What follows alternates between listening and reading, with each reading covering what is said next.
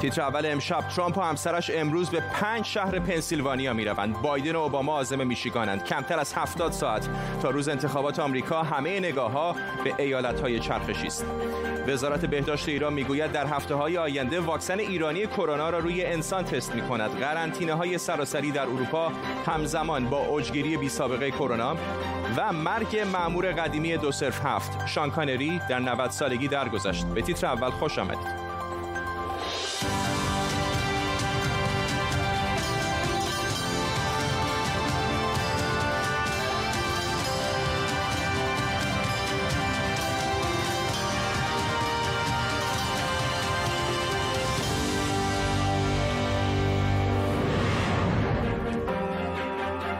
خانم ها آقایان سلام به شما. تنها سه روز به انتخابات آمریکا باقی مونده و حالا دو رقیب اصلی در ایالت های چرخشی در پی کسب آرای مرددها هستند. اگر مرددی باقی مانده باشه پنسیلوانیا فلوریدا میشیگان ویسکانسین و حتی کارولینای شمالی صحنه آخرین نبردهای دو طرفن. لحظاتی پیش مایک پنس معاون ترامپ در کارولینای شمالی از سیاست خارجی رئیس جمهوری آمریکا از جمله کشتن قاسم سلیمانی دفاع کرد. تصاویر زنده می‌بینید از پنسیلوانیا جایی که رئیس جمهوری آمریکا دونالد ترامپ در حال صحبت در بین طرفدارانش هست. همین امروز آقای ترامپ به سه شهر دیگر این ایالت هم خواهد رفت. همسر او هم در یک شهر دیگر در این ایالت در بین طرفداران آقای ترامپ سخنرانی خواهد کرد. I shouldn't. همین حالا جو بایدن هم به همراه یار قدیمیش باراک اوباما در میشیگانه. در طول برنامه گروهی از خبرنگاران و کارشناسان برای پوشش خبرهای انتخاباتی و خبرهای دیگر ما رو همراهی می‌کنند پیش از همه بریم سراغ همکارم بهاره خدابنده در میامه فلوریدا. یکی دیگر از اون ایالتهای کلیدی و مردد در پنسیلوانیا. بهاره آرا داره یکم نزدیکتر میشه بر اساس نظرسنجی ها وضعیت در فلوریدا چطوره؟ روزهای آخر رو داریم شاهدش هستیم که داریم می‌بینیم فلوریدا یکی از ایالتهایی هستش که احتمالا اولین ایالتی که نتایج انتخابات ازش میاد بیرون و دلیل اون این هست که بیشتر از نیمی از کسانی که ثبت نام کردن برای اینکه در انتخابات شرکت کنن تا این لحظه رأی خودشون رو در صندوق ها انداختن بیشتر از 8 میلیون نفر. تا این لحظه رأی خودشون رو دادن. ترکیبی از رأی های ارسالی و رأی های زود هنگام هست که ما آمارش رو داریم.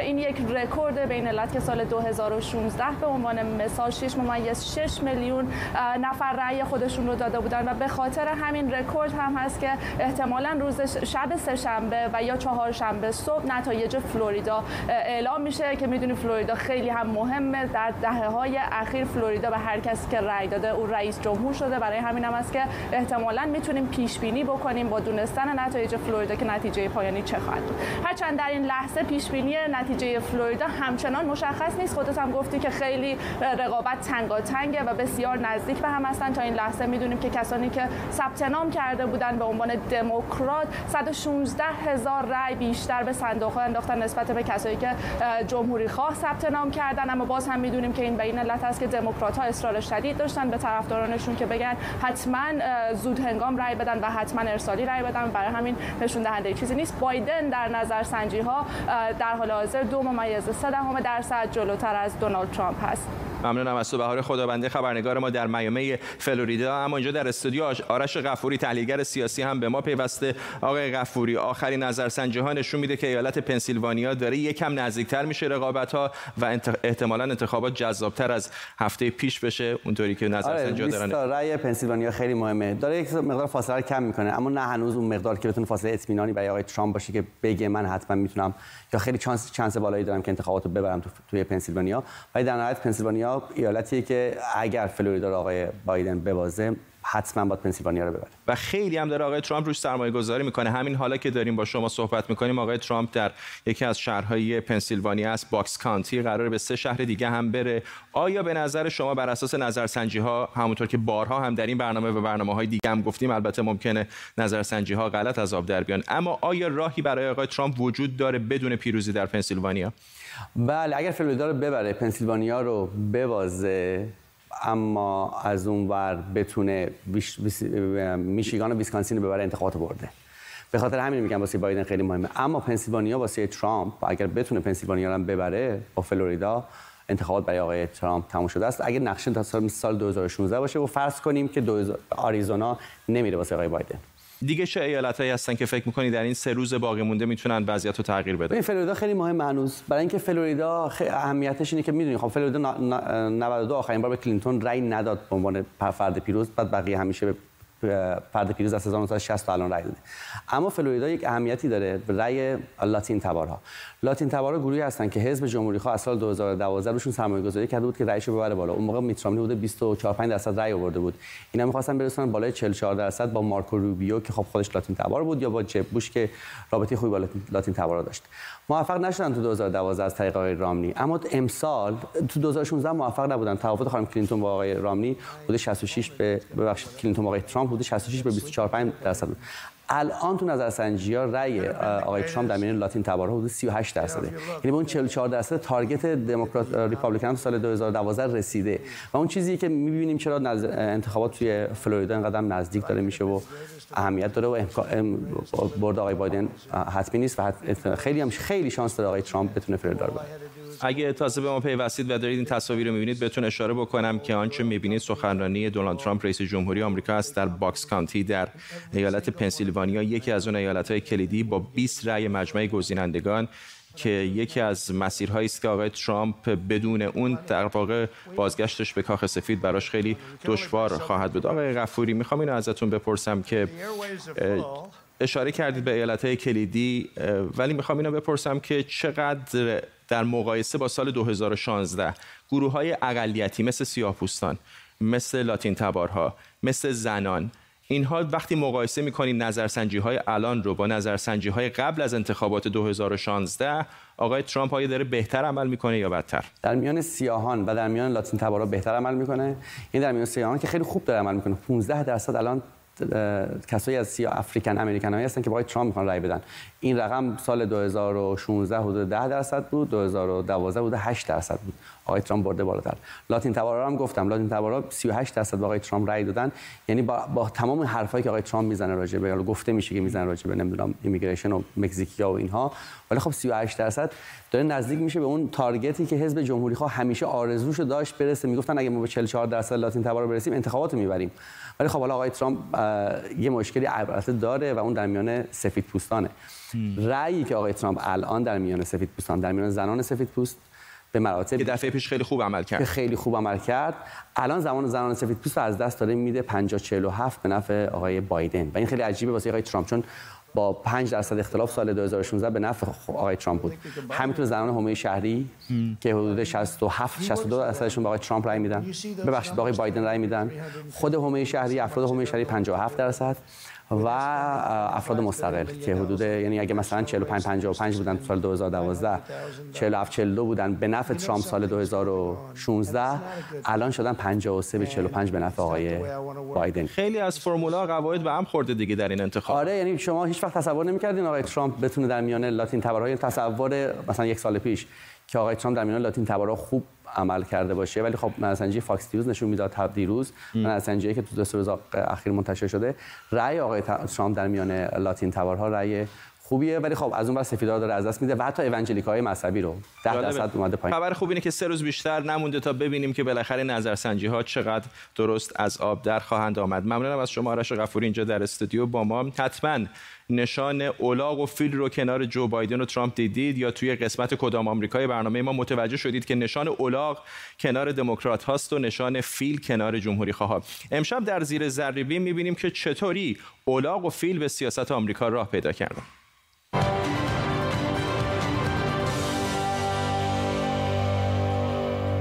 نشون دموکرات ها اولاغ و نشون جمهوری خواه فیل. اما برای اینکه بدونیم چرا اولاغ با دموکرات ها و فیل با جمهوری خواه عجین شده باید تا اندرو جکسون و ابراهام لینکن یعنی تا قرن 19 هم عقب بریم. اول ببینیم اولاغ یا همون خر چطوری وارد سیاست آمریکا شده. شاید تا همین حالا هم حد زده باشید. در واقع خر یه ناسزا بود که وارد سیاست آمریکا شد. قضیه از این قراره که سال 1824 اندرو جکسون یکی از چهار نامزد انتخابات آمریکا بود. جکسون رأی اکثریت رو به دست آورد اما چون هیچ کس نتونست رأی مورد نیاز کالج الکترال رو به دست بیاره مجلس نمایندگان رئیس جمهور رو انتخاب کرد و اونا نه به جکسون که به جان کوینزی آدامز رأی دادن.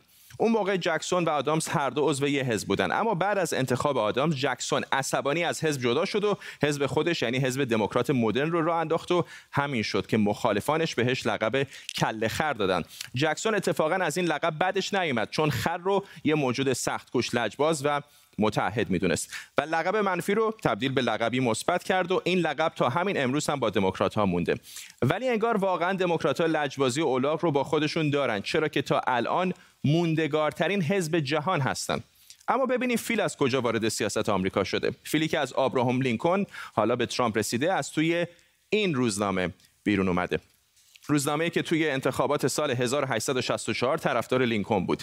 اینجا نوشته فیل داره میاد و به نوعی فیل رو نشونه پیروزی در جنگ می‌دونه که اشاره به جنگ‌های داخلی آمریکاست. اما در نهایت این کاریکاتور بود که این دوتا نشان رو به دو حزب اول آمریکا چسبوند. توماس نست کارتونیست معروف سال 1874 اینو کشید و اسمش رو گذاشته بود وحشت دور سوم. اینجا روی فیل نوشته جمهوری خواه و روی این الاغ که توی پوست شیره نوشته دموکرات. و با این کاریکاتور فیل و اولاغ در سیاست آمریکا تثبیت شدن و شما کنار ترامپ فیل می‌بینید و کنار بایدن اولاغ. یه نکته جالب دیگه این که رئیس جمهوری سریلانکا یه بار یه بچه فیل به رونالد ریگان هدیه داد.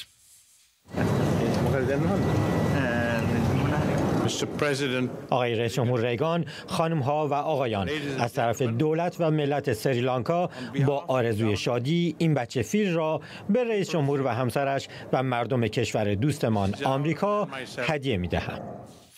از ارسطو که می‌گفت انسان حیوان سیاسیه تا مزرعه حیوانات جورج اورول حیوانها همیشه توی سیاست بودن.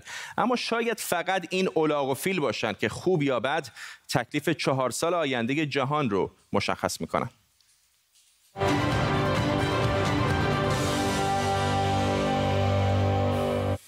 خب موضوع انتخابات آمریکا رو ادامه میدیم. آرش آرامش اینجا در استودیو با ماست و بیژن کیان هم از طریق اسکایپ. هر دو کارشناس امنیت ملی هستند. با آقای آرامش شروع می‌کنم. آقای آرامش سیاست خارجی که از اون موضوعاتی بود که کمتر هم در مناظره ها بهش پرداخته شد هم در این کارزارهای انتخاباتی. بجز آقای پنس که الان اتفاقا در کارولینای شمالی اشاره کرد به دستاوردهای آقای ترامپ. به نظر میاد که رسانه ها که طبیعتا خیلی هاشون با آقای ترامپ همراه نیستن و ازش حرفی نمیزن خود آقای ترامپ هم در کارزارش اونقدر سرمایه گذاری نکرد. رو دستاوردهای مهمی که در خاور میانه داشت در چین داشت در ایران داشت اینطور نیست؟ به خاطر اینکه برای مردم برای خلق الله برای اون کسایی که می‌خوان رأی بدن جزو ده مسئله مهمم نیست.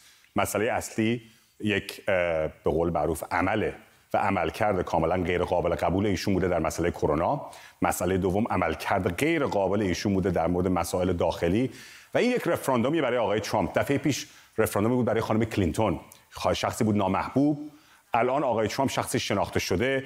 مردمی که یک انقلابی می‌خواستن یک تحولی می‌خواستن آمدن ایشون رو انتخاب کردن. هرچند که سه میلیون رای کمتر آورد ولی بر اساس قوانین بازی ایشون انتخابات رو برد. اما الان رفراندومی است برای شخص ایشون. کسی که به دانشمندان میگه احمق کسی که به دکتر فاوچی میگه احمق. میگن بایزید بستامی رو که از نیشابور بیرون کردن. گفتن چرا انداختن بیرون؟ گفت به من میگن احمق. گفت اگر بایزید احمق این شهر است چه نیکو شهری است ببینید دیگه دانشمندان ما و یک رفراندومی است برای به قول معروف بر شخصیت شخص آقای ترامپ در مجموع بله در کارنامه سیاسی خارجیشون به خصوص حمایتشون از اسرائیل حمایتشون و عادی سازی روابط بین اسرائیل سودان ارزم بزرگ بحرین قطر بالاخره یک دست امارات دستاوردی است بسیار بزرگ. اما از اون طرف می‌بینیم که بسیاری از مردم دستاورد یعنی در مقابل روسیه شکست بار بوده در مقابل مثلا چین ایشون الان می‌بینیم بسیار از ایالاتی که از لحاظ اقتصادی تحت فشارن کشاورزانی که رای دهنده ایشون بودن در ویسکانسن در آیوا در نبراسکا در بعضی از مناطق غرب مثل مثلا مانتانا آیداهو میلیون ها تن سوی سویا میلیون ها تن ذرت میلیون ها تن سیب زمینی رو دستشون مونده به خاطر جنگ های آقای ترامپ. با چین و از اون طرف هم سیاست خارجی ناموفقش در روسیه. در مجموع الان این مسئله سه تاست. یکم اقتصاد کرونا که این دوتا با همدیگه قابل به قول معروف عرض شدن هستن. میگم و از اون طرف هم یک رفراندومی است در مورد شخصیت خود آقای ترامپ. اشاره کردید که اقتصاد یکی از مهمترین موضوعات است. در واقع در نظرسنجی ها مهمترین موضوع همین بحث اقتصاد هست. جناب کیان فکر می‌کنید که آنطوری که آقای پنس چند دقیقه پیش در کارولینای شمالی گفت که تنها آقای ترامپ هستش که می‌تونه همون رونقی رو که قبل از کرونا داشتیم دوباره باز بگردونه. نه آقای پنس... آقای بایدنی که 47 سال در سیاست بوده چقدر می‌تونه رأی کسانی که در ایالت‌های مثل پنسیلوانیا هستن جذب بکنه با آقای ترامپ؟ سوال خوبیه. ببینید من وقتی که به آقای بایدن و خانم هریس گوش می‌کنم کلمات خیلی آشنایی رو به, به گوش من می‌رسه که ما آب رو مجانی می‌کنیم برق رو مجانی می‌کنیم. از اون طرف یازده هزار میلیارد دلار هزینه مجانی کردنه از اون طرف دکتر آرمش راجع به کشاورزان صحبت کردن. ببینید من شما رو به منزل یک معدنچی در پنسیلوانیا می‌برم که به شما می‌گوید که چرا؟ آقای بایدن خانم هریس برای چی می‌خواید که ما وقتی در سالهای هفتاد ما هفتاد درصد منابع انرژیمون رو از خارج به خصوص از خاورمیانه وارد می‌کردیم امروز ما در حقیقت منابع انرژی رو صادر می‌کنیم. برای چی می‌خواد کارهایی رو که ما ایجاد شده با تکنولوژی برتری اقتصادی مدام و مداوم برای ما ایجاد کرده برای چه می‌خواهید که این کار رو از بین ببرید؟ امروز سر میز شامان معدنچی در پنسیلوانیا این صحبت است. نه اینکه ما بگوییم که حالا آقای ترامپ رفتارش بله منم عاشق دلخسته رفتار آقای ترامپ یا نوع صحبت کردن ایشان نیستم. ولی من آقای دکتر آرمش یک رأی داریم. من به اون معدنچی در پنسیلوانیا فکر می‌کنم حتما به آقای ترامپ رأی خواهد داد. چون آقای بایدن و خانم هریس می‌خوان زندگیشون رو نابود کنن با از بین بردن منابع انرژی. خانم هریس به خب، سعودی خیلی صنایع هستن که با پیشرفت فناوری به مرور نابود میشن دیگه. خیلی ها میگن به حال زغال سنگ و بعضی از سوختهای فسیلی هم فناوری های مربوط به دیروز هستن. بله شما یادتون باشه در ویرجینیا غربی هم خانم کلینتون همین صحبت شما رو تکرار کردن اون اتفاق 2016 افتاد. ایشان بودن خانم هیلری کلینتون بودن که گفتن ما معدنچی ها رو از کار برکنار می‌کنیم با سراحت و دیدید که چه شد. در ایالت ویرجینیا غربی با نزدیک 90 درصد رای برای آقای ترامپ نظر من اتفاق دوباره خواهد افتاد.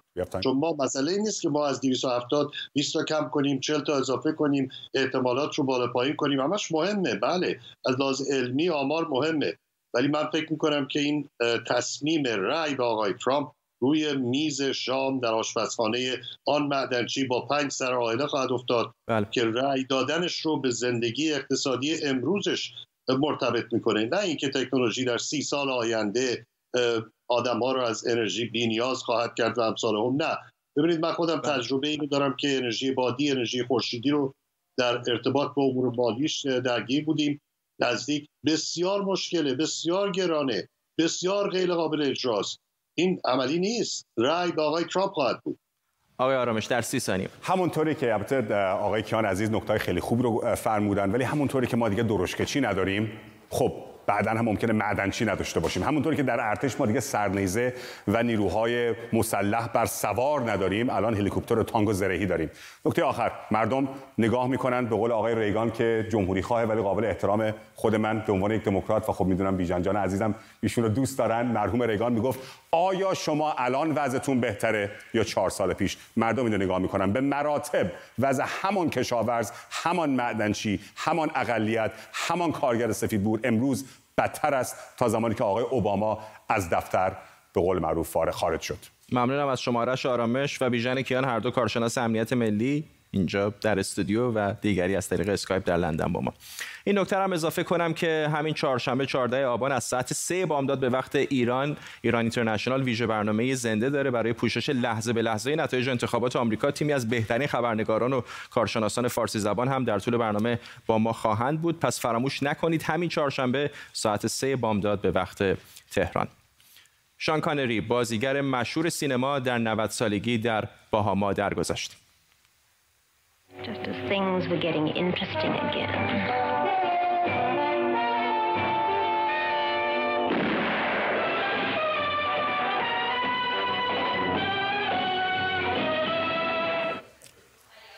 خیلی ها اونو برای فیلم های جیمز باند می‌شناسن. مأمور مخفی 207 سرویس اطلاعاتی بریتانیا شان یا شون کانری در هفت فیلم جیمز باند بازی کرده که سه تا اولی اونها از محبوب ترین ها هستند دکتر نو از روسیه با عشق و پنج طلایی اما به غیر از جیمز باند خیلی ها او رو برای بازی در فیلم های محبوبی چون تسخیر ناپذیران ساخته برایان دیپالما هم به یاد میارن فیلمی که اولین و آخرین اسکار بازیگری رو براش برمغان آورد Sean Connery is Jimmy Malone. You carry a badge? Yes. Carry a gun. مادرش نظافتچی و پدرش کارگر کارخونه بود. بعد از پیوستن به نیروی دریایی و تمرین‌های ورزشی برای پرورش اندام بالاخره در 21 سالگی کاری در پشت صحنه کینگز تیاتر در ادینبورگ برای خودش دست و پا کرد. چند سال بعد اولین نقشش رو به عنوان سیاهی لشکر بازی کرد. در سال 1958 اولین نقش اصلیش رو در فیلم زمانی دیگر مکانی دیگر در نقش یک خبرنگار بازی کرد. تا اینکه وقتی ترنس یانگ کارگردان مشهور بریتانیایی دنبال بازیگر با آمادگی بدنی خوب برای بازی در اولین فیلم جیمز باند یعنی دکتر نو میگشت بالاخره به شان کانری رسید و از اینجا بخت به آقای کانری رو کرد و توی چند فیلم بعدی جیمز باند هم بازی کرد.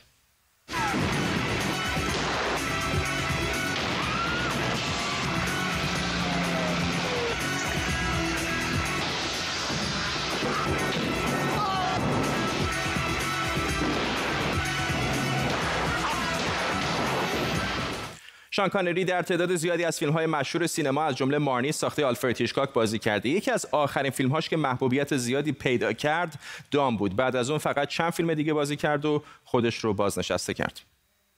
می‌تونیم با هم دیگه بریم و به تمام اون جاهایی که دست برد زدی شخصا سر بزنیم. تو تأسف عمیق تو ابراز می‌کنی و پشیمانی استغفار همینطور احساس شکست. تو گریه می‌کنی من چکی به مبلغی که دزدیدی نشونشون میدم. چکو می‌ذارم تو دستشون و من به عنوان یک شوهر شوریده حال می‌خوام این لطفو در حقم بکنن و شکایتشون رو پس بگیرم. اما در همسایگی ایران دیروز زلزله به بزرگی 6 و 6 دهم ترکیه و یونان رو لرزوند. این زمین لرزه در ازمیر دست کم 35 نفر کشته داشت. عده زیادی هنوز زیر آوار موندن و عملیات نجات شبانه روزی ادامه داره. تعداد زیادی از ایرانی ها هم ساکن ازمیرن که سومین شهر پرجمعیت ترکیه است. همکارم لیلی به ازمیر رفته و از تازه ترین ها به ما خواهد گفت. لیلی. فردا همونطور که گفتی در این شهر ایرانی های زیادی زندگی می‌کنن. یکی از شهرهای اصلی هست که ایرانی ها در این جا سرمایه گذاری کردن. اما برگردن به تعداد کسانی که جان خودشون رو از دست دادن. دقایق پیش این آمار به 36 نفر رسید. تعداد زخمی ها بیش از 800 نفر هستن. اما کسانی که در بیمارستان بستری شدن حدود 250 نفر هستند من در منطقه بایراکر برنوای ازمیر هستم. اینجا تعداد از ساختمون هایی که بافت قدیمی داشتن و یا مساله غیر استاندارد استفاده شده بوده فرو ریختند خب من خانواده هایی رو می‌بینم که اینجا در کنار آوار منتظرن که شاید خبر امیدوار کننده ای از عزیزانشون بشنون. از زمانی که من اینجا بودم حدود چهار نفر از زیر آوار اونطور که گفته شده زنده بیرون آوردن و به بیمارستان منتقل شدن. خب این ساختمون علاوه بر اینکه ساختمانی که من در جلوش هستم ریخته شاید الان شما نمی‌تونید ببینید. علاوه بر اون ساختمان های اطرافش آسیب دیدن ولی هنوز فرو نریختن برای همین مردم رو از داخل این ساختمان ها تخلیه کردن. ممنونم از تولیلی نیکفر خبرنگار ما در ازمیر ترکیه. بیش از 45 میلیون نفر تا حالا به کرونا مبتلا شدند و کشورهای اروپایی یکی بعد از دیگری قرنطینه سراسری اعلام می‌کنند. در ایران هم طبق آمار دولتی در 24 ساعت گذشته نزدیک به 8000 نفر مبتلا شدند. در همین حال رئیس سازمان بهشت زهرا هم گفته 8 ماهه که در وضعیت بحرانی قرار داریم. همزمان وزارت بهداشت ایران خبر داده که واکسن کرونا ایرانی رو در هفته‌های آینده روی انسان هم آزمایش می‌کنه. ماهان غفاری محقق همگیرشناسی و تکامل ویروس از دانشگاه آکسفورد از همین شهر با ما غفاری چه می‌دونیم در مورد این واکسن ایرانی؟ ببینید آقای فرزاد هیچی راجع به این واکسن بیرون نیومده. حتی در سازمان بهداشت جهانی هم ثبت نشده و آخرین اخباری که چند هفته پیش گفتم وارد فاز انسانی شده بعد گفتن نشده الان شده. و واقعیت اینه که هیچ مقاله هم چاپ نشده هیچ بررسی رو ما نداریم. می‌تونیم داشته باشیم راجع به این واکسن. من این چیز رو بگم توی پرانتز. این آماری هم که بهش اشاره کردید ما دیدیم دیروز سخنگوی سمت اول گفت 100 هزار 421 هزار فوت تو چهار ماه اول بوده. یعنی چیزی نزدیک 90 هزار فوت نسبت به سال قبل بیشتر. این یک فاجعه بزرگ انسانی یعنی ما اگر 24 ساعت مدت یک سال هم فقط رو همین قضیه focus کنیم و ببینیم چه, چه گذشت در چهار ماه اول که ما 90 هزار فوت اضافه داشتیم شاید حکم کافی هم باشه براش و بیشتر جای بحث داشته باشه. اما واقعیت اینه که وضعیت واکسن ایران خیلی به نظر میاد گره خورده به واکسن های چینی که اونها هم بحث و گفتگوهای زیادی بوده. خیلی هم در رسانه های ایرانی به صورت سیستماتیک تبلیغ میشه. اما من در نشریه نیچر 9 اکتبر دیدم که صحبت از این بود دو تا مشکل دارن این واکسن های چینی که نگرانی برای دانشمندا داشته. یکی اینکه قول هایی که نسبت به ظرفیت بالای توزیع داده شده بهشون علامت سوال داره. گفتن 600 میلیون دوز تا پایان امسال تهیه می‌کنن یک میلیارد دوز تا پایان سال بعد. اما جمعیت خودش برای چین یک و, یک و چهار میلیارد هست و سوال اینجاست که چطور می‌تونن این ظرفیت رو تامین کنن. از طرفی می‌دونیم مشخص بازم نیست که واکسن واکسن هایی که خریداری کرده کشور ایران از کدوم کشور بوده گفتن واکسن آکسفورد یا واکسن های دیگه آمریکایی مشخص نیست به حال. می‌دونیم که اون واکسن ها تو پایان دسامبر نتیجه اولیه فاز سهشون میاد. احتمالا تو پایان آپریل 2021 به توزیع عمومی برسن و اینکه باز به ایران می‌رسه هیچیش معلوم نیست. ممنونم از شما ماهان غفاری از آکسفورد با ما. و به این ترتیب ما هم می‌رسیم به پایان تیتر اول امشب. امشب هالووین جشن بزرگ داشته ارواح. اگر زنده موندیم وعده ما فردا دوباره همین ساعت در تیتر اول.